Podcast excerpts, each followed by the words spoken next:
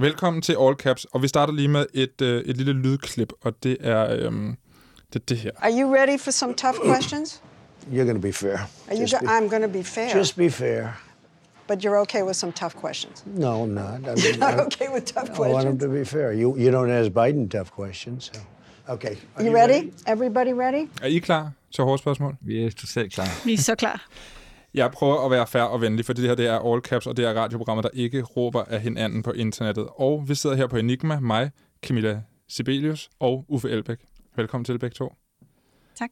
Det er, der er under en uge til det amerikanske valg, og vi skal kigge lidt på, hvordan internettet og sociale medier bliver brugt af kandidaterne til at skabe opmærksomhed omkring sig selv og deres drømme og visioner for et forenet Amerika, som måske er det mindst forenede, vi længe har set.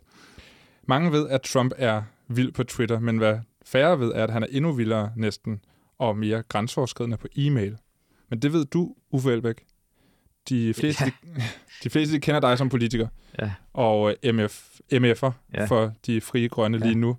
Men her i programmet, der er du altså Trump-e-mail-ekspert og, det er dejligt at være ekspert på noget. Ja, og museumskurator, lige nøjagtigt. ready-made kunstner. Det må man sige. Du har øh, udstillet, øh, du, har, du har fået altså, Trumps mails fra for fire år siden, og så Øh, indtil næsten, øh, Omkring 3.000 e-mails. Og så har du udstillet de her øh, e-mails på en væg ude på Copenhagen Contemporary, som man lige nu kan se en hel væg plaster til med de her øh, e-mails. Det er derfor, du er her i dag. Altså, hvis jeg bare lige folder den ud, så startede det jo med, at, øh, at jeg begyndte at få e-mails direkte fra Trump.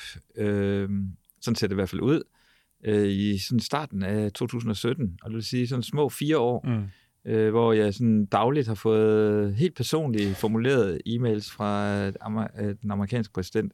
Og det har jo været noget af en oplevelse. Det har været en oplevelse. Det taler vi meget mere om, om lidt. Øh, Udover det, så er du lige sprunget, eller ikke lige, men du, er, du har slettet din Facebook-profil. Eller i hvert fald omformet den til Ja, det gjorde, jeg, det, gjorde jeg, øh, det gjorde jeg for et øh, nok halvandet år siden, Ja. ja. uden at være lige skarp på tidspunktet. Men det var som konsekvens af, at jeg så øh, The Great Hack, øh, som jo handlede, som jeg i den grad kan anbefale folk, der lytter på her, at se øh, på Netflix, øh, som handlede om, hvordan man øh, øh, brugte Facebook og sociale medier i forbindelse med det sidste valg i USA. Øh, og det var sådan en, selvom jeg godt vidste, Mm. jeg har læst om det på Guardian, og jeg har fulgt med og alt muligt, men det at blive præsenteret for det samlet i en dokumentarfilm, så sad jeg bagefter og tænkte, jeg kan ikke se den her dokumentarfilm uden som øh, demokratisk borger at handle på det. Øh, og så gik jeg øh, tilbage til øh, mit øh, sociale medieteam. På det tidspunkt, der var jeg politisk leder af Alternativet, og sagde, nu sletter jeg min Facebook. Og de gik totalt i chok. Øh, det må du ikke gøre, Uffe, det må du ikke gøre, fordi at det var jo en kæmpe kommunikativ platform for mig som øh, politiker at, at være på Facebook. Men øh, fra den ene dag til den anden, så sagde jeg farvel til omkring 60.000 venner på Facebook, fordi at jeg moralsk ikke kunne se mig i, selv i spejlet, hvis jeg ikke gjorde det.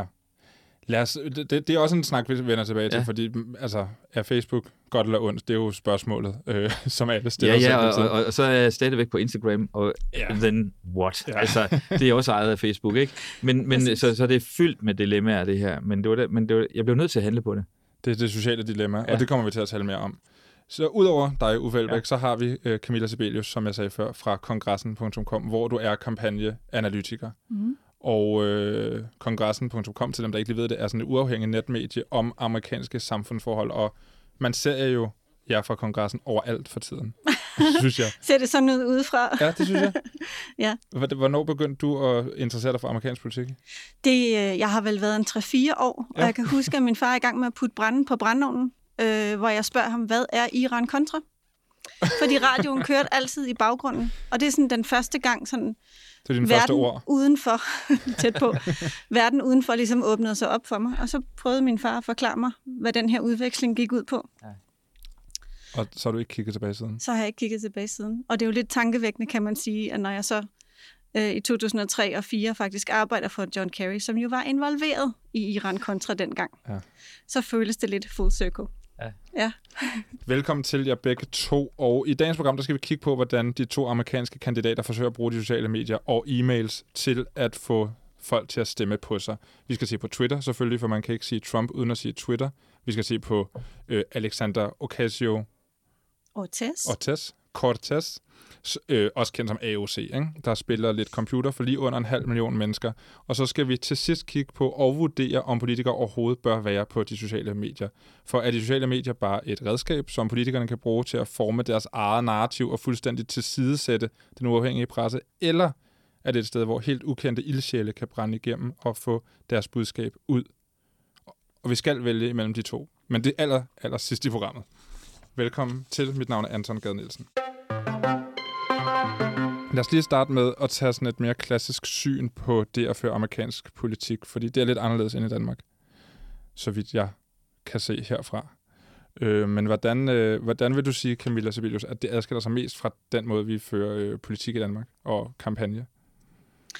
Jamen, amerikansk politik handler så rigtig meget om øh, personer, øh, fordi de har det her topartisystem, som jo gør, at fronterne meget hurtigt bliver trukket rigtig, rigtig kraftigt op, og øh, det her år er absolut ikke nogen undtagelse, hvis, hvis ikke at det er blevet endnu mere tydeligt den her gang, hvor selve debatformen jo også er til diskussion. Altså, hvordan er det, vi taler til hinanden, når vi diskuterer politik? Så det er sådan forskellen, hvis man kigger på USA. I, i Danmark er I jo, Uffe, gode til at være uenige, men samtidig holde en sådan nogenlunde super tone og øh, holde fokus på bolden. Ja, det er fuldstændig rigtigt. I kan godt være i rum sammen, uden at kalde hinanden skældsord. Ja, ja. Øh, og jeg synes absolut, at man skal prøve at bestræbe sig på netop at gå efter bolden og respektere, at man altså man har forskellige positioner, og at øh, det er en del af demokratiet, at man kan være uenig, ikke? Mm. Øh, men man må bare heller ikke gøre det op i, taler de nu pænt med hinanden, ikke? Altså, at det er en kvalitet i sig selv. Fordi det, politik handler jo også om konflikt, og det handler om forskellige øh, bud på, hvor et samfund skal hen. Så jeg har i hvert fald selv nogle gange været i de der dilemmaer, hvor jeg har lyst til at også være meget skarp, øh, men jeg prøver at være skarp på det politiske og ikke på det personlige. Og det så synes jeg, det er det, der er meget, meget for, øh, forskelligt fra USA, hvor, hvor det er jo en stor mobbe øh, konkurrence, ikke? Altså, man giver hinanden øh, øgenavne, øh, Sleepy Joe og Monster, Hillary. og- ja, og, præcis. altså, ikke? Altså, hvor, hvor det kommer ned på totalt sådan en, en dårlig udgave af, en øh, skolegård, på den rigtig, rigtig dårlige øh, øh, måde, ikke? Jo, altså det jeg synes, det jeg bider meget mærke i, det er jo, at man, øh, altså, og det er jo det, der er alt overskyggende i debatten om det amerikanske valg, det er jo, at vi på den ene side har en ret sådan traditionel politiker, som er en lille smule kedelig, og som siger alle de rigtige ting, og så på den anden side har vi det her cirkus af hensynsløshed, og en, der bare trumler igennem, og er fuldstændig ligeglad med regler og etikette. Øh, og det, er jo- det er jo perfekt. Altså, han, er jo, han har jo på, på en eller anden måde, synes jeg, en fordel, fordi det er jo sådan meget sociale medier, øh, selviscenesættelse og øh, at skabe sin egen fortælling. Altså, Donald Trump er jo mester i at portrættere sig selv på den måde, han selv synes, han er, ikke? Og også kommet lidt ud af en reality-agtig virkelighed, ikke? Så på den måde, når du siger, Uffe, at, at, at det gælder om at være, altså at det gælder om, øh, det, det er sådan lidt reality-agtigt, det er det, jeg hører dig sige, ikke? Jo, jo, og der er også det, det element i det, det minder meget om en sportskamp, ikke? Altså, det gør det jo også til en del øh, herhjemme, ikke? Altså, hvis man ser debatten på DR2, ikke? Ja. Så, så er det hele castet, altså hele rummet øh, er, er bygget op som nærmest sådan en gladiatorkamp, ikke? Og på den ene side og på den anden side står holdene og sådan noget. Altså, det er ikke fordi, at, vi, at de dy- dynamikker ikke er også er i Danmark, absolut. Øh, men, men, jeg, men de er bare helt ekstreme øh, kørt øh, ud til, altså helt, helt ud til kanten i USA. Og så er der også, og det er spændt på, hvad du mener, om, øh, jeg synes også, der er en, øh, fordi jeg har også boet i USA, og jeg har, har mange amerikanske venner og sådan noget, ikke? Så, så jeg fø- har også fulgt med i amerikansk politik øh, helt, nærmest hele mit liv. Men i USA, der, er du jo, der tager du jo som borger stilling til, jeg støtter demokraterne, eller jeg støtter republikanerne. Og det er nærmest gået ned igennem familier, Mm. øh, at øh, det, det er en total ident- identitet, og man stiller sådan flag ud og, og, og posters ud i haven og stickers i, i bilruterne, og hvor man i Danmark jo, altså det er jo nærmest det eneste, man ikke gør, hvis man Mm. sidder omkring et spisebord til en fest, så kan du snakke om alt, altså har du været i svingerklub, eller har du, øh, er du blevet skilt, eller øh, altså alt, undtagen politik. Øh, fordi politik, ej nej, nu ødelægger du den dårlige stemning øh, til middagen, ikke? Hos rigtig mange. Ja. øh, hvor det bliver noget meget privat. Jamen, det er øh, sådan... og, og, og hvor det er det stik modsatte i USA. Altså, der vælger du dig ind, så bliver du en del af klanen, eller triben, eller, eller det er, det er ligesom som med- fodboldholdet, Det er du taler fodboldholdet, ikke? Ja. Og det, det ved jeg ikke, om du har oplevet, eller hvad du tænker. Jamen egentlig både og, fordi for mig er det sådan lidt paradoxalt, at man altså på Carries kampagne sendte vi jo også tonsvis af øh, bumperstickers ud til, øh, til demokrater. Men på den anden side var det jo, i, i min hverdag diskuterede jeg aldrig, med, aldrig politik med nogen i, Okay. i den omgangskreds, jeg havde i øh, forbindelse med Boston College. Altså det var totalt no-go. Især som, øh, når man kom udefra og diskuterer øh, politik.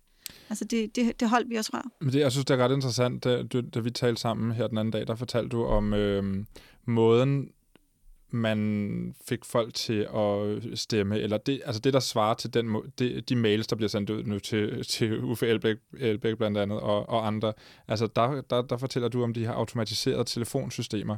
Kan du lige prøve at fortælle, hvad det var, man gjorde, dengang du sad på Carry-kampagnen, i forhold til de her telefonsystemer? Hvis jeg skal forsøge... Altså en stor del af en amerikansk øh, valgkamp i dag handler om at få nok skejser i kassen ja. til at kunne øh, køre tv-kampagner på, øh, på massemedier. Altså man kan ikke lave en, øh, præsidentkampagne uden at have en tv-reklame. Og mange af dem. Men det vi gjorde dengang, øh, ud over de her store fundraiser-events, det var at lave sådan nogle auto- automatiserede fundraising-opkald. Så der gik et opkald ud, og så tager der en almindelig amerikaner, Jane, tager telefonen, og så er John Kerry i røret, som siger, This is John Kerry.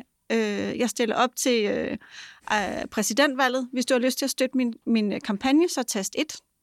Så tastede de 1, og så er der en stemme, der siger, du bliver nu stillet om til en øh, kampagnemedarbejder, som vil tage imod din donation, og tusind tak. Så tastede de 1 igen, og så sad jeg og en masse frivillige i den anden ende og kørte et script igennem med de her mennesker og takkede for deres øh, støtte til, til demokraten John Kerry.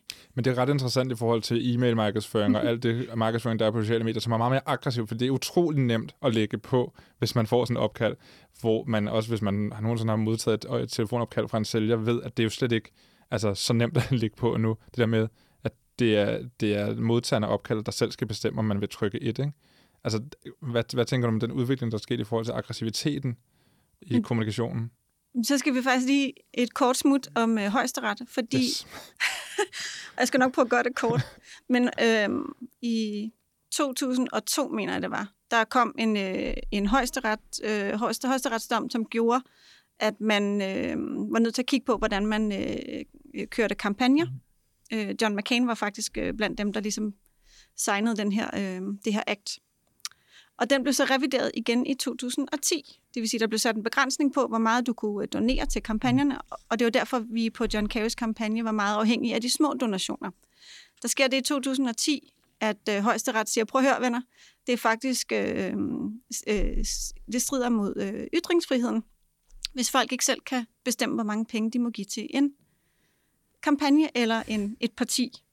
Så man opretter det, der hedder Super PACs, mm. som jo er de her øh, fonde med rigtig mange penge på kistebunden, som sådan set bare kan bruge løs. Øhm, og det er det, der gør i dag fra 2010 og frem til nu, som gør, at der er bare kommet endnu flere penge i, mm. I amerikansk politik. Så det er ligesom sådan den detur, vi skal kigge på nu. Øh, det er blevet mere aggressivt, dels fordi det er blevet dyrere at, at købe øh, tv-reklamer, men der er også bare åbnet en port, der hedder Super PACs, som ja. er highway to cash. Ja, ja. Og det er jo, det, det er jo hvis man laver parallellen til Danmark, ikke? Altså der er diskussionen også, øh, hvordan får man øh, penge ud af politik, ikke? Ja. Fordi at det betyder jo, at øh, det er nogle ganske bestemte profiler, der rent faktisk kan rejse de der enorme beløb. Øh, og er det demokratisk, ikke? Øh, og bør man ikke øh, altså lave en anden form for under, økonomisk understøttelse fra fællesskabet til vores politiske øh, systemer, det med også kampagner, ikke?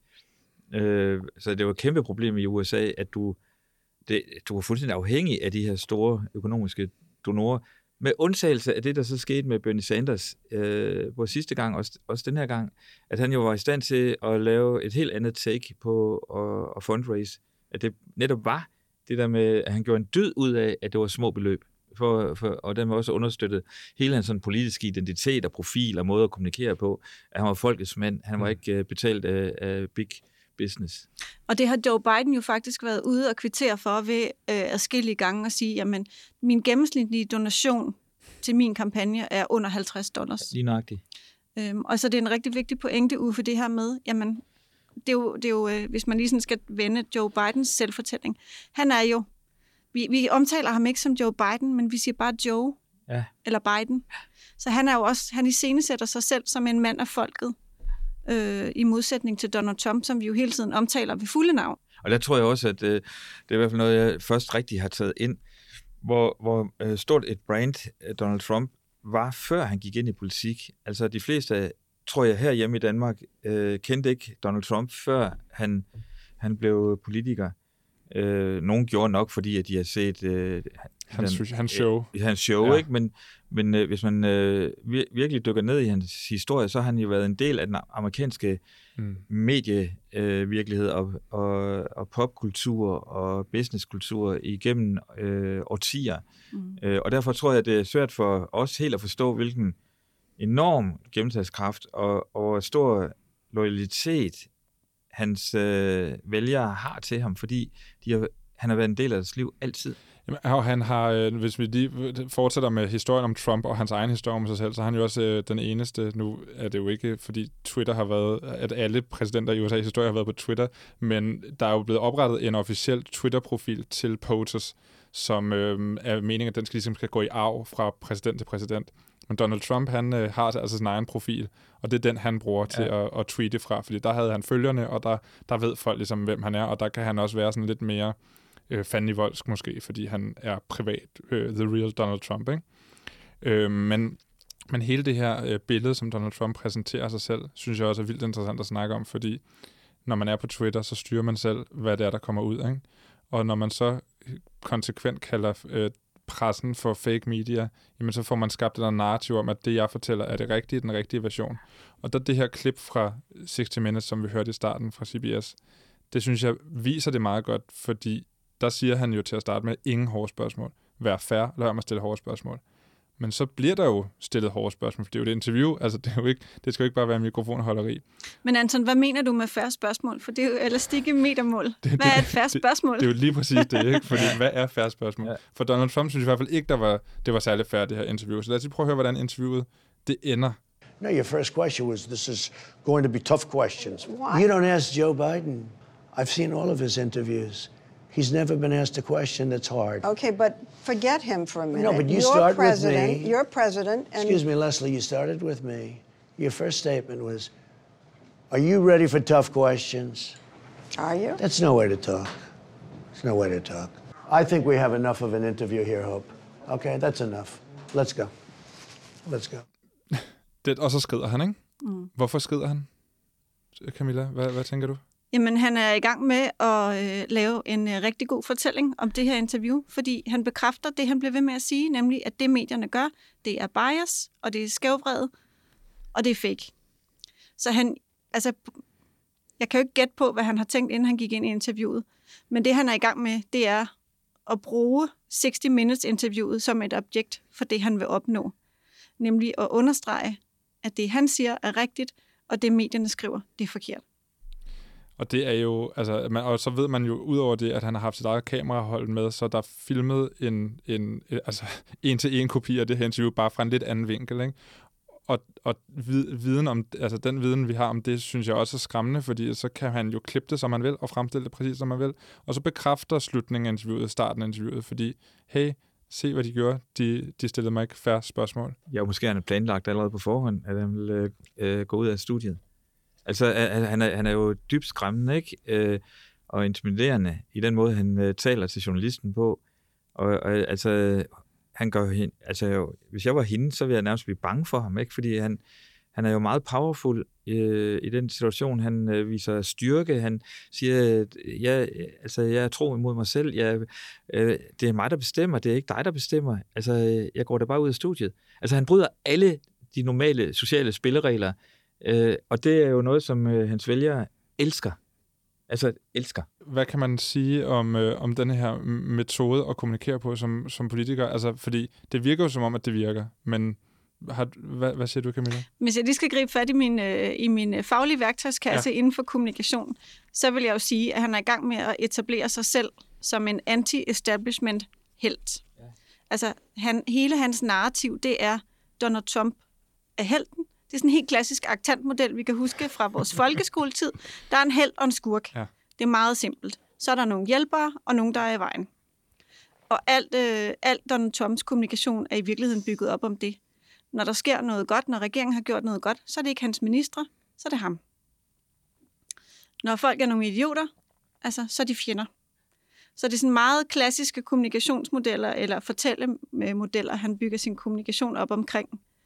Øh, man kan sige det samme om Joe Biden, fordi han, øh, han taler om sig selv som hjælperen i, i hele fortællingen om, hvordan han opfatter USA. Der er noget fællesskab, som er det, der skal hjælpes, som i virkeligheden er helten i hans fortælling om det. Og, og øh, Papa Joe er, er den, der ligesom skal hjælpe det her på vej. Jeg er bare en af jer, siger han, ikke? Mm. Men konkurrence Men, mellem... men, de- ja, nå, men øh, altså bare, hvis jeg, hvis jeg lige stadigvæk skal knytte en, øh, en øh, kommentar på det, han gør. Altså, det, er- det er jo helt paradoxalt, ikke? Et eller andet sted, fordi når jeg lytter til, til klippet, du lige har spillet, Anton, så synes jeg jo også lidt, at han er cool, ikke? Men fordi, og- det lyder altså jo virkelig paradoxalt, ikke? Men jeg har selv oplevet at være i en situation, øh, det var så i Clemens talkshow, hvor jeg oplevede, at jeg blev kørt fuldstændig rundt i Manishen, og hvor jeg havde en fornemmelse af, at ham, der interviewede mig, det var så Clement, nærmest havde sådan et, altså han havde jo øresnegl på, og han blev guidet ud fra studiet, og hvor jeg kunne mærke i de spørgsmål, der blev stillet, så vidste jeg, at han ville sætte mig skak mat, fordi at jeg kunne jo øh, nå at, at tænke det, de spørgsmål igennem, og tre skridt længere ned, og jeg, jeg havde sådan noget, altså hvis jeg bliver ved med at, at, at acceptere de spilleregler, så ender jeg det sted, vi er på vej hen. Og hvor jeg sad under interviewet og sagde, tænkte til mig selv, skal jeg simpelthen sige, ved du hvad, det her giver hverken mening for dig eller for mig, og slet ikke jer, der sidder og lytter på det. Øh, det er, det her, det, det holder ikke en meter. Og jeg overvejede, altså i et splitsekund, skal jeg forlade studiet? Og gjorde det ikke, fordi at reglen herhjemme er, at du vinder aldrig Nej.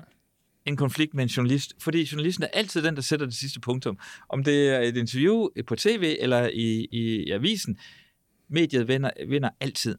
Og derfor er der jo noget fantastisk rebel-agtigt over, at han, øh, øh, han bare siger, hey, jamen så går jeg bare. Og, og jeg har min egen platform, og så kommunikerer jeg med dem, og kører store, seriøse medier øh, ud på sidelinjen, som Washington Post, som jo har, har øh, dokumenteret, at han har løjet 20.000 gange Ja. ja. i løbet af sin øh, præsidentperiode. Og det, altså, det gør ikke noget ved ham. Nej. Nå, nej, men også hvis man køber den præmis, at, at, det, han, at han er blevet uretfærdigt behandlet, så er han jo en rebel. Altså, er han jo, så er det jo sejt, at han går fra interviewet. Ikke? Og hvis man køber hele det narrativ, som han sætter op, jamen så er det jo rigtigt, så, så er det jo godt gået af ham. Jamen, han er, måde sådan, er han, er, han er jo sådan, øh, sådan øh, superskurken i Marvel, ikke? Altså, det er han jo. Altså, det, altså den, måde, han, den, den måde, han entrerede efter, han kom ud fra øh, hospitalet og gik op, øh, hvad hedder det, op øh, øh, trappen til balkongen, og øh, kameraerne kørte på, og den måde, han sådan tog masken af. Altså, det var jo Marvel-univers, altså uden lige. Øh, Eller altså, House of Cards. Eller House of Cards, ja. House of Cards. ja. Ah, men det var en fantastisk iscenesat video, den der, du taler om der, ja. Hvor Donald Trump med ho- hornmusik og blæser og altså flere kameravinkler. Det var en ret fantastisk video. Og jeg sad jo og tænkte, altså når man har været i Washington i øh, september-oktober måned, så ved man, at det er relativt varmt stadigvæk på det tidspunkt. Han stod jo i den her store, lange frakke, ja. statsmandsfrakken, ja. ikke? Og jeg sad og tænkte, det, det må være varmt, det der. Ja. Altså, men det er jo, det, og det er jo præcis et, et eksempel på, hvor i senest, at det her det er, at den her frakke er på. Øh, og det samme, da han stod sammen med os for Amy Coney Barrett ind. Ja.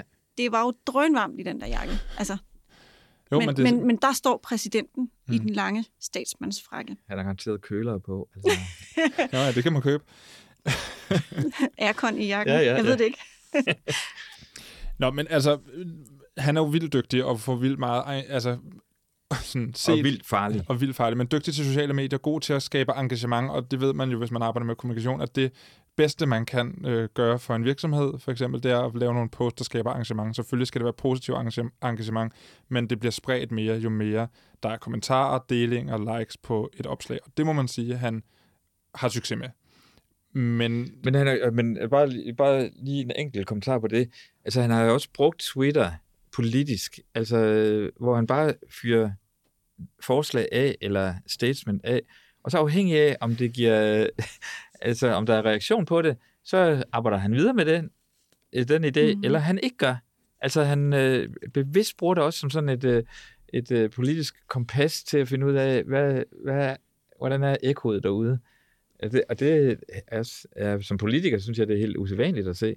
Men, men det, Joe Biden gør det jo faktisk også, fordi øh, få uger inden øh, han skulle vælge sin øh, vicepræsident, så går han ud af et øh, pressemøde med en blog, som han bevidst vender den rigtige vej. Og øverst på den blog, der står et navn. Der står selvfølgelig Kamala Harris. Ja. Øhm, og så sætter han det, alle rygterne i gang. Og... Så jamen, og det man gør på bagsiden af det her, det er jo det, der er så interessant. Men så kan man faktisk bruge nogle penge på at, øh, at pole på det. Så man sender nogle, øh, sådan nogle, laver sådan nogle mikromålinger på, hvordan klarer det her budskab så. Ja. Der var jo også øh, tilbage i to og 2003 og 2004, da jeg arbejdede for John Kerry, der var der allerede de første rygter om, at Hillary Clinton ville stille op. Og hun var ude med nogle enkelte budskaber, og det er jo de her prøveballoner, man sender ja. op mm. i amerikansk politik. Hvordan, øh, hvis, hvordan lodder stemningen, hvis jeg siger sådan her? Hvad sker der så? Ja. Øhm, så det er sådan en, øh, et greb, de bruger for at, øh, at trykprøve, om, om tingene har gang på. Det gør vi også her hjemme, jo. Ja. Hvad sker der, hvis jeg siger? Hvis jeg siger det her, ja. hvor, hvor stort et uh, ballade bliver der? Eller hvor mange er det, der hæber? Ja, ja forskellen bare, at Donald Trump jo bruger øh, sin egen kanal til at, øh, at sende altså, rigtig mange balloner afsted, ikke? Det må man sige. jo, og så styrer han også, hvis der er nogen, altså for eksempel det her interview med 60 Minutes, der ved man jo, at når, når, når det er udgivet, jamen så taler alle om, at han gik. Men, men vi har jo ikke talt om, hvad de snakker om i de 25 minutter, før han gik, fordi det kan være, at det måske ikke var så fedt for ham, eller det, det er der ikke nogen, der ved, for det taler vi ikke om, fordi vi taler om, at han gik, og dermed har han styret den diskussion. Ligesom når han er coronasyg og ligger på hospitalet, så laver han den her tweetstorm med altså fem, 15 tweets, med, alle sammen med caps lock, sådan et par få ord, hvor der bare står... Øh, øh jeg kan ikke nærmest ikke engang huske, hvad der står. Det er sådan noget øh, liberale værdier, øh, stem, øh, pro-life, stem. Sådan nogle helt korte ma- øh, politiske Men hvor meget, altså det, det kan det være, I ved noget om, altså et rygte gik jo, at øh, han altid går amok, når han ikke er i nærheden af em, øh, embedsmændene, ikke? Altså om aftenen, ikke? Altså, hvor, hvor de ikke kan styre ham. Mm. Og hvor, hvor han så pludselig bræller ud med øh, x antal øh, ja. tweets, ikke? Og, og det ved jeg ikke, om er rigtigt, eller om... Øh, jeg, har, jeg har svært ved at tro, at det er rigtigt. Altså, altså han bare kører sit eget show, og så øh, melder han noget ud. Altså, men ja, ved I noget om det, eller hvad? Altså, jeg har jo set det på, både på tweetsene, men jeg har også set, når han, øh, når han holder tale til rallies, altså han nægtede jo bruge, øh, at bruge skærmene med de her, øh, til, øh, hvad kan man sige, de ja. taler, der bliver skrevet for ham. Og du, han får sådan en bestemt blik i øjnene, når man bare kan se, okay, lige om lidt, så kører han rogue på den her. Så kører han, øh, så kører han af sporet. Og hvis jeg var kommunikationsrådgiver for ham, så ville jeg godt kunne sådan spotte på forhånd, okay, lige om lidt, så får, nu, lige om lidt, så får han sådan en eller anden indskydelse, som ja. han så følger, ikke? Så øhm, han har pakket ind af en masse, uden tvivl, dygtige kommunikations- øh, og kampagnefolk, som mm. prøver at dække ham af. Men det er Men jo er klart, ikke, når han er... Er det ikke også det, han er god til? Altså, han er jo også populær, når han går rogue, og han er populær, når han går på de her øh, storms på Twitter. Det har jo virket indtil videre, kan man sige. Mm. Så så vi ham i den sidste, i sidste valgdebat, hvor han jo var altså ekstremt poleret i forhold til, hvad mm. vi ellers har set ham. Og der har han jo nok været klar over, okay, jeg er nok nødt til lige at kalibrere min tilgang her. Og så ryger han i den anden grøft, ikke, hvor han er pardon og excuse me, og can I please answer your question? altså, du ved, hvor man så tænker, okay, hvem er du? ja, ja, ja. Det kan være, det er sådan en stand-in, som der har været meget snak om på ja, sidste. Nå, men så er der en helt anden måde at gøre det på, og det er Alexander Ocasio øh, Cortez her og hendes virale hit på Twitch. Og hun er altså medlem af den øh, amerikanske kongres og blot 31 år. Og Twitch er altså den her platform, hvor man kan se folk spille computer live. Og, øh, og øh, øh AOC, som hun kalder sig, og som vi også kalder hende, for det er nemmere at udtale, det, øh, hun, øh, hun spiller spillet Among Us, som er sådan en moderne version af øh, spillet Varulv. Er det, kender I det? Er det, er det en reference? Jeg ved det ikke. Jeg er alt for gammel. Byen Jeg sover. tror, øh, lidt byens overagtigt. Det er sådan noget, hvor der er en på et rumskib, som er øh, blevet slået ihjel, og så skal de andre på rumskibet gætte, hvem det er. Ja. Ja. Og det er alt sammen sådan animeret som sådan nogle små søde tegninger. Og det er et meget, meget, meget populært spil, og det er meget sådan, det har sådan nogle moralske og etiske overvejelser undervejs, hvordan snyder jeg de andre, og hvordan får jeg dem overbevist om, at det ikke er mig, eller sådan nogle ting. Og så er det meget samtalebaseret. Og så spillede hun det her spil i tre timer sammen med nogle kendte streamer, og fik altså over 400.000 seere til at se det her. Det er jo en moderne, ungdomlig måde at, øh, at føre kampagne. Jeg så en overskrift, der hed, at hun gør det, som de fleste amerikanske politikere drømmer om. Hun fremstår menneskelig. Mm. Altså, hvad, hvad tænker du om den måde at gøre det på, øh, Camilla Sevilius? Jeg tænker, at øh, hun har fattet essensen af øh, at kende sine interessenter godt. Altså, hvem er det, du taler med, og hvilket budskab passer. Det er sådan en meget simpel kommunikation i virkeligheden. Hun ved jo, at det er en ung målgruppe, når hun går ind her. Så hvad er det, hun så gerne vil opnå med det? Altså, øh, hun har jo på rekordtid opnået et gigakendskab, mm. som meget få politikere i USA i virkeligheden, øh, i virkeligheden opnår. Der sidder en øh, senator i, øh, i New Jersey, mm. som jo var øh, præsidentkandidat og med i opløbet under primærvalgene, som jeg tror, de færreste danskere måske kender, men som jo er juniorsenator. Mm. Og, øh, og øvrigt en, en dygtig politiker, men han har, der er ikke, de kender ham ikke, amerikanerne. De ved faktisk ikke rigtigt, hvem han er. Mm. Og det er jo det, hun har været enormt dygtig til, at fortælle øh, sin historie, øh, og hvor hun kommer fra.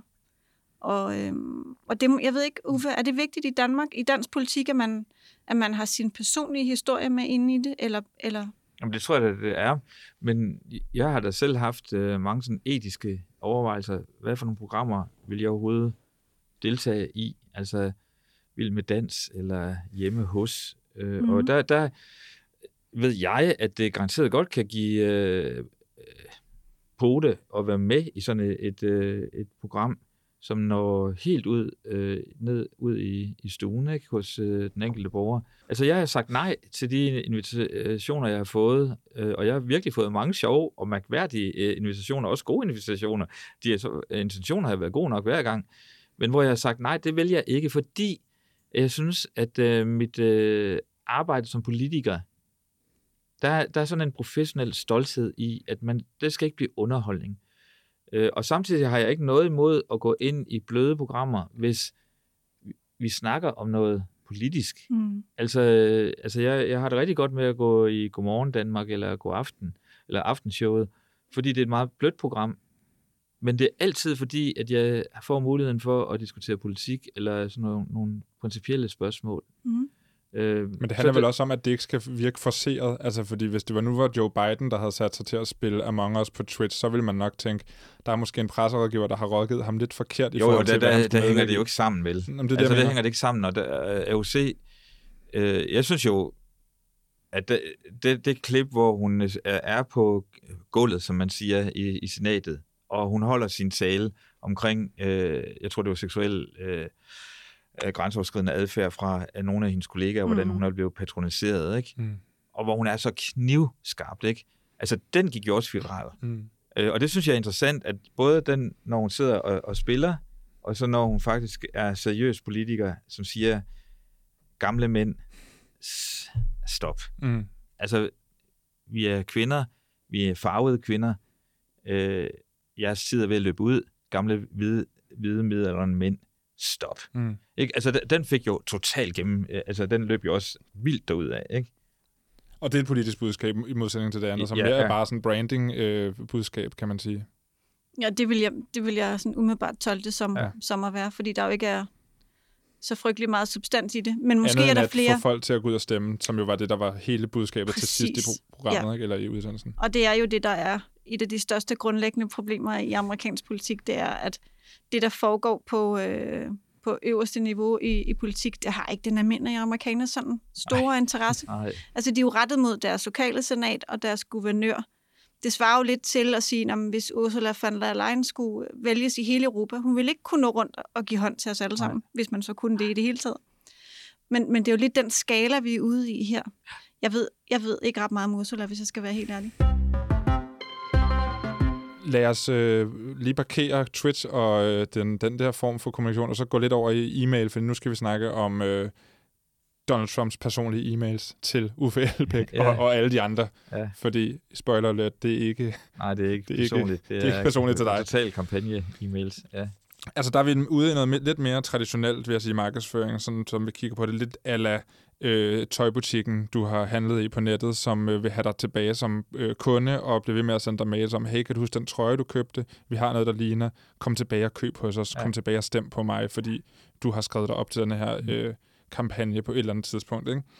Øh, det bemærkelsesværdige i, i Trumps er, er tonen Mm. og, og, og, og hyppigheden også, i virkeligheden, ihærdigheden. Ikke? Dem, der er eksempler på folk, der har fået op til ni e-mails om dagen. Jamen, det gør jeg for Det gør du. Ja, For, okay. ja, det gør jeg for På, øjeblikket. ja. øh, du, du har modtaget de her mails, Uffe, Ja. Uffe Elbæk. Øhm, hvorfor får du mails For det første ved jeg ikke, hvorfor jeg får dem. Nej, nej. Altså, Det er en prank. jeg, jeg, jeg, altså, jeg aner ikke, øh, på hvilken øh, elektronisk Rolodex jeg er dukket op, altså, eller hvem der har købt min øh, e-mailadresse. Men i hvert fald, så begynder jeg at få det der i starten af 17, ikke? Mm. Og hvis man spoler tilbage til, da han lige var blevet øh, valgt, så var jo verden jo i chok over, hvad han kunne finde på at sige. Altså, jeg ved ikke, hvordan I havde det, men, men, men altså, man næsten stod op næste dag og tænkte, hvad kan han finde på at sige i dag? Mm. Men sådan har jeg det jo stadigvæk. Ja, altså, øh, og, og hvor man tænker, øh, det er for vildt, ikke? Så da han begyndte at sende de der e-mails, så, så øh, for det første, så blev jeg sådan nysgerrig, hvad, hvad kan han finde på at skrive i dag? Så begyndte der at, at være sådan nærmest sådan øh, afhængighedsforhold, sådan lidt pornografisk, politisk afhængighedsforhold. Altså man blev sådan, sådan øh, afhængig af at få øh, dagens grænseoverskridende, Dagens don. ja, lige nøjagtigt. Øhm, og, så, og, så, og, og så sker der så det, at øh, det bare bliver ved og bliver ved og bliver ved. Og du stopper øh, og, aldrig? og, og jeg øh, meld- meldte mig ikke fra, Nej. så øh, jeg har over 3.000 e-mails i min inbox fra øh, Donald Trump. Og så øh, tænkte jeg, at det her materiale må jeg kunne bruge til et eller andet, fordi det siger jo rigtig meget om øh, amerikanske politik, og det siger rigtig meget om at kommunikere pol- politik øh, i en ny virkelighed. Ikke?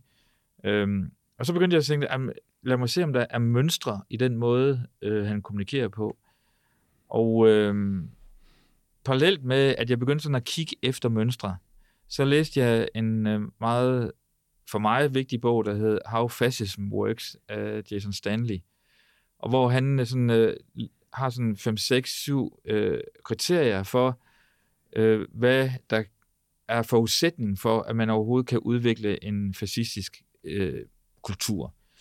Øh, og da jeg så lagde den, øh, det net, eller de parametre ned over alle de der øh, mange e-mails, jeg har fået, så, så kunne jeg se, at den bongede ud på alle syv. Ikke? For det første, så øh, laver han en, øh, øh, skaber han en fortælling om, at øh, det var meget bedre i fortiden. Altså dengang Amerika virkelig var Amerika. Og nu vil han sørge for, at vi kommer tilbage til en politisk guldalder, hvor American First og hele den fortælling. Make America Great Again. Ja, lige nøjagtigt. Og så øh, skaber han øh, en, et fjendebillede, nogen som kommer ind og forstyrrer den her øh, orden. Han øh, skaber et dem og os øh, øh, dynamik. Han går ind og begynder at underminere øh, de demokratiske institutioner. Kan man overhovedet tro på, at et valg er retfærdigt? Øh, der er garanteret snyd, så han, som præsident går han ind og, og underminerer sine egne demokratiske institutioner. Han begynder at, at, at gøre op med fakta. Altså, at øh, han sætter spørgsmålstegn ved videnskab. Han sætter spørgsmålstegn ved, hvor mange mennesker kan, var der til min der blev øh, uden, Mm. mm. udpeget, eller udråbt som præsident. Altså, det var mange flere end dengang øh, Obama var der. Men på billeder kan man se, det var det ikke. Øh, øh, men det er ligegyldigt. Han, han, han sætter spørgsmålstegn ved fakta og videnskab.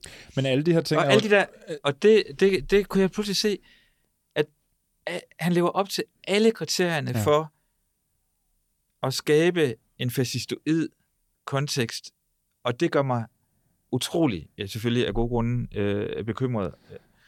Men alle de her ting gør han jo også på Twitter, og når han optræder i medierne. Men, men det, at du får det ind i din digitale post- Ja. postkasse med en personlig Ja, og hey det- friend, eller hey Uffe. Ja, og, Hvad- det, og, det, og hvad- det, det har jeg selvfølgelig tænkt over, hvad, hvad, hvordan påvirker det en vælger i USA, som hver dag modtager direkte e-mails fra det hvide hus, ikke? Øh, Med og- den og- slags retorik. med den slags retorik, ikke? Og det sjove var jo så, øh, altså jeg overvejede jo, om jeg skulle øh, sende, altså, fordi nogle af de her e-mails handler jo også om, vil du købe et kaffekrus, ja. eller øh, vil du købe en t-shirt, eller en cap, eller sådan noget på det niveau. Men der er også sådan noget med, at du er en af Donald Trumps øh, mest øh, loyale øh, supporter, og derfor har han øh, inviteret dig med til Florida på hans øh, øh, retreat, øh, til dinner, og du vil komme til at sidde ved, øh, ved hans bror. Whatever. Altså, og hvor man tænker, nej, mener du virkelig det? Og er jeg, er jeg den betydning? Har jeg den betydning? Og det, der så sker, så tænker jeg, nu, nu sender jeg altså 50 dollars ind, fordi det handler om at... at, Mm. at, at Ja, der er Og- sådan en donere nogle Donere- penge, hvis donere du nogle skal penge, med i ikke? puljen, ikke? lige nøjagtigt. Og det hele handler meget om det der med, med at få penge og give penge ikke, Ja. til det. Og jeg, jeg overvejede faktisk at prøve det, fordi at det, det er jo øh, ulovligt for ham at modtage støtte fra udlandet. Mm. Så jeg tænkte, måske skulle jeg gøre det. Men, men i hvert fald, det der i hvert fald sker her på de sidste øh, par måneder, der kan jeg så få e-mails, hvor, hvor han siger, jeg er meget skuffet over at kunne se, at du ikke har doneret. Så der bliver han skuffet over mig. Ja. Far, så- ikke, far ikke vred. Far, ja, ja lige nok, han er skuffet. øh, og så går der en dag, så får jeg det modsatte e-mail, at øh, ej, du betyder virkelig meget for mig stadigvæk, og sådan noget. Ikke? Så han går ind, altså, og psykologisk, og, Wow. og trigger Det er den sådan et abusive forhold. Altså, øh, slår dig den ene dag, Ja. og ærer dig den anden lige dag. nøjagtigt. Men, men hvad sidder man tilbage med? For du siger også, det er lidt afhængighedsskabende, og det er lidt spændende, og nu har jeg siddet og læst nogle af de her mails, og Ja. tonen om, at altså, demokraterne hader mig, men de hader også dig, og dig med stor, Ja, ja. og altså, du, du Han laver, skaber den der tribe-kultur, ja. ikke? Øh, dem, er, dem er også mod dem, ikke? Eller dem mod os. Men du siger, du bliver lidt afhængig af det, og, og nu er du jo Ja, ikke altså, altså, altså, Trump-fan. Nå, Nå, men jeg det må man mildest talt sige, vel? folk, der så, er det, hvad tænker du? De må Jamen, blive... det han øh, gør jo, det er at han skaber sit, fuldstændig sin egen virkelighed. Og det er også derfor, at jeg jo stadigvæk ikke ved, hvordan det her valg det bliver. Altså, hvordan det ender. Og jeg kan få helt ondt i maven over det. Jeg har det på samme måde. Altså, jeg aner ikke. Øh, og, og det er fordi, at øh, han, øh, han har skabt et, et, så mange øh, tilhængere og øh, folk, der følger ham, som er inde i hans virkelighedsboble. Øh, og de er fuldstændig ligeglade med, hvad New York Times skriver på lederpladsen, eller Washington Post. De følger Donald Trump, mm. de tror på ham, mm. og han er jo blevet kult, ikke? Altså, Mhm. han blev nærmest et religiøst øh, symbol. Øh, og det er fuldstændig scary, det synes jeg. Altså, jeg blev spurgt øh, af et medie efter den sidste øh, præsidentdebat øh, debat her, hvem vandt?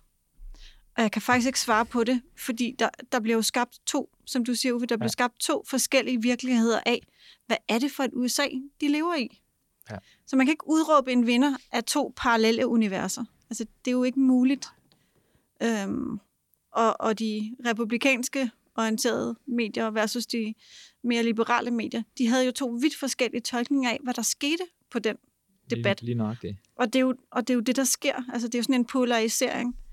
Øhm, og når du taler med dine amerikanske venner, Uffe, altså, de må jo også fortælle om, Jamen, de, om de, den frygtige virkelighed, de, de, lever de, i. de, altså, de er bange. Altså, de er totalt bange. Øh, og jeg snakker også med nogen, som overvejer at flytte til Canada og alt Mm. muligt. Altså, Mm. altså, der er den der fornemmelse af, hvis han vinder en gang mere, så bliver det et helt, helt andet USA. Men så øh, bliver det en helt, helt anden verden. Og ja, det er derfor, det er vigtigt for os alle sammen jo. Det var, jeg Øh. blev spurgt tilbage i 2003, hvad laver en dansk pige på en, øh, på en amerikansk præsidentkampagne? Men alt, hvad USA gør, er vi jo uløseligt gaffertapet til i en, i en udenrigspolitisk sammenhæng. Ja, altså, vi, vi har ikke, vi er nødt til at, ligesom at orientere os, om, og orientere os mod, hvad, hvad der sker på den anden side af Atlanten. Ikke? Og Biden sender jo også, det, altså alle, har jo, alle sender jo mails, og Biden har jo også et nyhedsbrev, som han sender ud. Det er jo så bare mere klassisk i en, altså det handler selvfølgelig ligesom, vi har talt om før, meget om penge. Giv mig nogle penge, hjælp os, vi mangler kun lige det her, og du kan lige hjælpe med 25 dollars, ikke? Men det er jo meget mere sådan klassisk politisk kommunikation. De grundlæggende greb i kom- politisk kommunikation, det er sådan meget de samme, men de medier og de kanaler, man kan køre tingene ud i, de ændrer sig. Øhm, men, men de grundlæggende greb, hvordan vi kommunikerer til hinanden, om det er emotionelt, eller om det er mere øh, faktuelt, Ja. det, er sådan, det er meget de samme greb, vi, vi benytter os af. Men jeg har også hørt, at øh, den kandidat, som kommunikerer på, den, på det nye medies præmis, det er den, der vinder. Altså, jeg, jeg tror endda, det er en af dine kollegaer, der engang Ja. nævnte et øh, foredrag, jeg hørte. Altså, at Altså, da John F. Kennedy, han vandt, det var fordi, at han, øh, han øh, forstod tv'et Mm. øh, smagt, ikke? Øh, og så videre, og så videre, ikke? Altså, og Trump har forstået Twitter. Ja. ja. Ja, ja, og som du også siger, Camilla, altså, øh, det var øh, en personlig hilsen fra John Kerry i telefonen, når man tog røret dengang. Og det var du nyt dengang. Ja, det det, var var nyt jo, dengang. det var jo en revolution. Ja. Ja. Dengang var hans øh, modkandidat jo Howard Dean, Mm. som jo på øh, online, dengang var det jo, og nu siger jeg bare en hjemmeside, fordi Facebook fandtes ikke, Nej. i, øh, i hvert fald ikke i de omfang, vi så det nu. Øhm, men der formåede han nemlig at etablere en, en digital platform, og jeg kan huske, vi sad og tænkte, okay, det kan alligevel noget, det der, ikke? Ja. Men, men han formåede jo ikke at flytte det fra den online platform over til, at folk rent faktisk stemte på ham. Så da jeg sidder, jeg startede i over et år før øh, John Kerry, øh, før øh, november, øh, september året før. Altså der var, folk vidste jo knap nok, hvem den der senator fra, fra Massachusetts var. Øh, han var junior senator til Ted Kennedy. Ja. Så han var ikke specielt kendt, andet Nej. end i politiske kredse. Og Howard Dean var ligesom, han var the shit. Han Ja, var showet i USA. Det var uh, the one to beat. Mm. Det var Howard Dean. Fordi han formåede at øh, få, øh, få penge, og han formåede at aktivere folk online. Ja. Men han formåede ikke at flytte det der online like til en stemme nede i øh, stemmeboksen. Nej. Men lad os hoppe videre til det emne, som er det sidste emne her, som handler om det her med, at man, øh, altså de sociale medier som en politisk øh, kampplads på en eller anden måde, ikke? Fordi Uffe Elbæk, du har hoppet af Facebook, Ja. som du sagde i starten, og det gjorde du blandt andet, ja, det har du primært gjort på grund af den dokumentar, du så, The Great Hack, Ja. for nogle år siden. Jeg har altid sagt, at øh, jeg synes, at øh, Facebook som sådan øh, er et nyt øh, forsamlingshus, mm. øh, og der er en enorm styrke i, at borgerne kan komme i direkte dialog med mig øh, uden filter. Altså, der er rigtig, rigtig mange fantastiske ting ved de, øh, de sociale øh, medieplatforme. Mit problem er så bare det, der ligger bag ved dem. Mm. Øh, og den måde, at øh, de informationer, altså hvis der er noget, der er gratis, så er du jo frokosten, han har sagt, ikke? Altså, øh, så er du produ- produktet, ikke? Ja.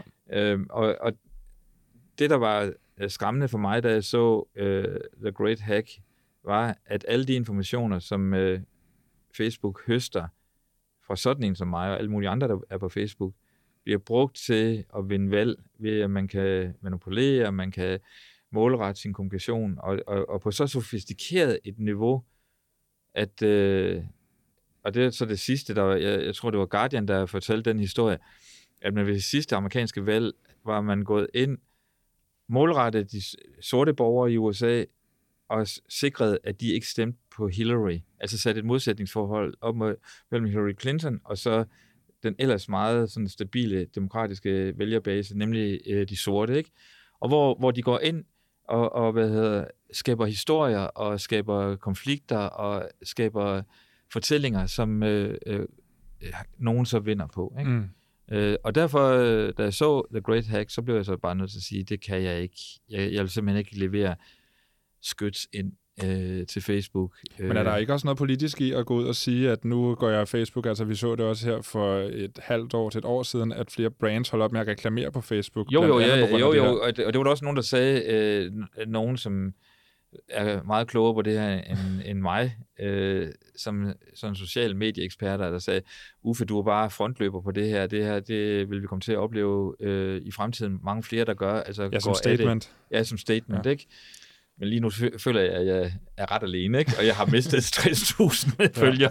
Men, men et eller andet sted, så handler det jo, hvis man sådan skal putte det over i din verden, ja. Uffe, så handler det jo om enkeltsagen versus, hvad er det, der ligger under. Ja. Fordi for mig at se, så handler det her jo om, hvad delen er databehandlingen Ja, på det her. det. Hvad gør vi med det her data under neden? Og vi kan, øh, nu har øh, Justitsministeriet i USA, de har jo øh, anklaget Google for en dominerende posi- markedsposition, ja.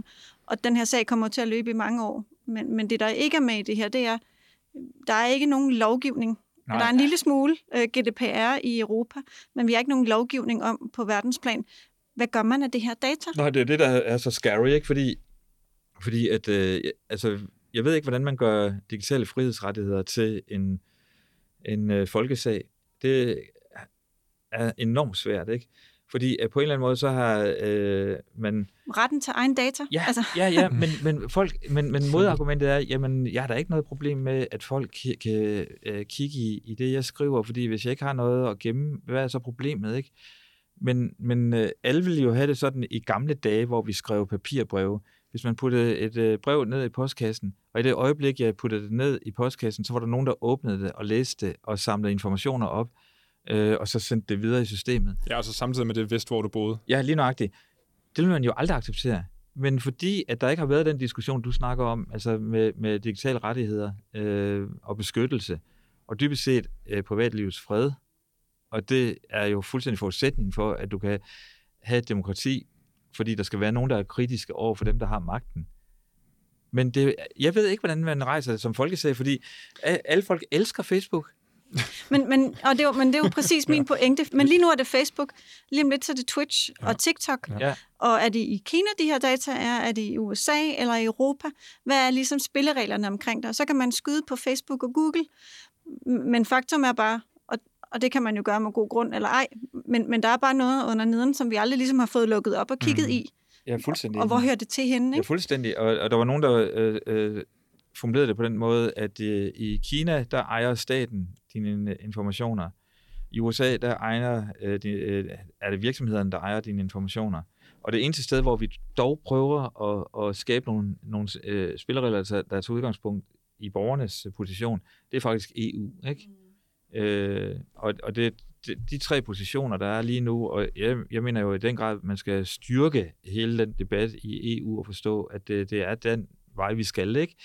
Øh, men, men det er enormt svært at, at få folk til at forstå, at det her det underminerer hele dynamikken eller forståelsen af, hvad, hvad det vil sige at have et demokrati og have et privatliv og have en kri- kritisk stemme. Ikke? Øh. Men som sådan en, som også ser fodbold, og tænker på, øh, alle fodboldspillerne på banen, de render rundt med sådan en bælte rundt om brystkassen, som jo også optager deres hvilepuls og deres... Ja, ja. Øh, øh, altså deres konditionstal og så videre, hvornår på banen øh, performer de bedst, og øh, hvornår i kampen performer de bedst. Men hvor hører det data så hen? Altså, ja. der er jo masser af eksempler i vores hverdag, hvor der er tonsvis af data, hvordan vi sover om natten. Mm. Jo, jo, altså, når, når, når, når, du, når du tager et øh, løbehjul herude, ikke, øh, øh, og, og bruger det, jamen så får de adgang, høster de alle dine informationer på din uh, mobiltelefon, ikke? Jeg tror, jeg bliver nødt til at komme tilbage næste uge og tale videre om det. ja, men det er jo et super vigtigt emne, som i hvert fald ja, personligt optager mig ja, vældig meget. Ja, men jeg er fuldstændig enig. Ja, det er ekstremt interessant. Og så er vi ikke engang kommet ned til moderering og censur, og øh,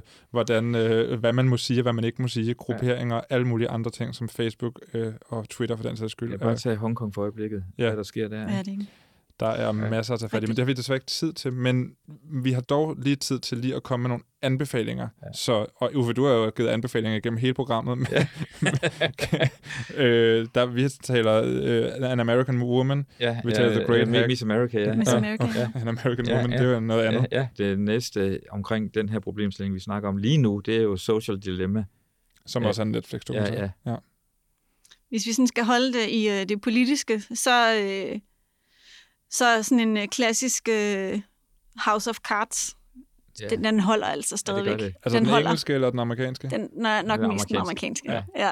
Og så øhm, This American Life.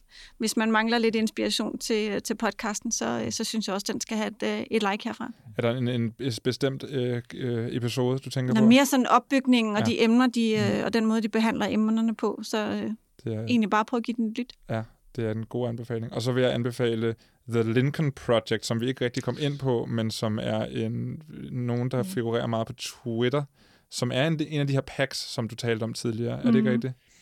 Altså, det er nogle af de her organisationer, som går ind med negativ kommunikation og, øh, og øh, hvad kan man sige, sabler øh, modkandidaten ned. Ikke? Det interessante ved dem er så, at det er en flok øh, tidligere republikanere, der øh, står bag det, blandt andet øh, Kellyanne, Cal- hvad det hedder, Kellyanne Conways øh, mand, er en del af de her, der mm. laver Lincoln Project og laver negativ kampagne om Trump. Og så har de så deres datter, der, der er, TikTok. er gået TikTok. Ja. Det er en fantastisk TikTok familie. ja. og så er blevet en kæmpe sag lige nu, hvad hun har udtalt om Trump. Hende ja. kan man også tjekke ud ja. på TikTok. Det var det. Tak fordi I kom. Tak. Tak skal du have. Det var all caps for denne gang. Jeg linker til alle de ting, vi har talt om i programmet, og alle de anbefalinger, som, som Uffe Elbæk kommer med undervejs i udsendelsen, men også alle dem, vi kommer med her til sidst. Dem linker jeg til i beskrivelsen til podcasten, og så kan du selv øh, gå ind og tjekke nogle af de ting ud. Og hvis man gerne vil se øh, nogle af de her e-mails, som Uffe Elbæk har modtaget personligt fra Donald Trump igennem de sidste fire år, ja, så kan man altså tage et smut ud på Refshaløen på Copenhagen Contemporary, hvor, øh, hvor der er en hel væg klistret til med de her øh, e-mails. Og det, øh, det er de indtil 30. november 2020, så man kan nå det endnu. All Caps er produceret øh, af og på Enigma for Loud, og øh, i redaktionen sidder Marie Høst, Nana Schmidt Nordeskov, og jeg hedder Anton Gad Nielsen. Vi ses.